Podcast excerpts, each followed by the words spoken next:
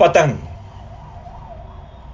मेरी ज़िंदगी जैसे जंग सी है, मेरी ज़िंदगी जैसे जंग सी है, मेरी तकदीर भी एक पतंग सी है। कभी हवा में गोते खाती है, अजनबियों से टकराती है, यूँ बल खाती, यूँ लहराती, कभी गिरती, कभी लड़ती है, पर फिर भी उड़ती है। न जाने किसके हाथ में इसकी डोर है। कौन इसे खींचता है, कौन ढील देता है?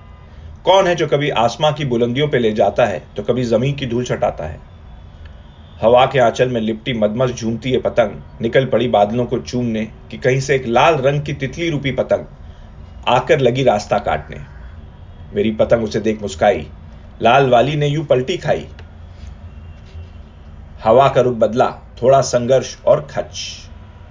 बस डोर रह गई मेरे हाथों में, जैसे चाँद बुझ गया हो रातों में। मेरी पतंग अब आज़ाद थी।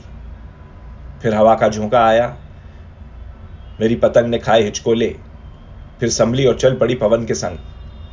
मेरी तकदीर और तकदीर, मेरी तकदीर की तकदीर उसे कहाँ ले जाएगी? हवा में कब तक और बहाएगी? फलक में तैरती हुई पहुँची वो एक छज्जे पर। फलक में तैरती हुई पहुँची वो एक छज्जे पर जहाँ दो लड़कियाँ खड़ी मुस्कुरा रही थीं और अपने हाथों से चुनरी सुखा रही थीं। जब दोनों ने चुनरी लहराई तो पतंग एकदम से घबराई। वहाँ से उसने कदम बढ़ाए और पड़ोस के छज्जे पर जा जमाए। वहाँ काकी लाल मिर्चियाँ सुखा रही थी। हाथों में भर भर जमी पर बिछा रही थी। पतंग की आँख जलने लगी। मिर्चियों की लाली उससे खलने लगी। पतंग की आँख जलने लगी, मिर्चियों की लाली उसे खलने लगी।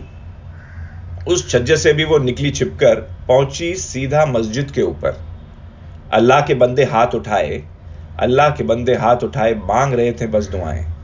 पतंग ने देखा इधर उधर, फिर एक जगह ठहरी नज़र। नन्ने नन्ने हाथ थे उसके, दोनों बंद थी आँखें। नन्ने नन्ने हाथ थे उसके, दोनों बंद थी आँखें। देख उसे मुस्काई पतंग और लपकी उस तक लहरा के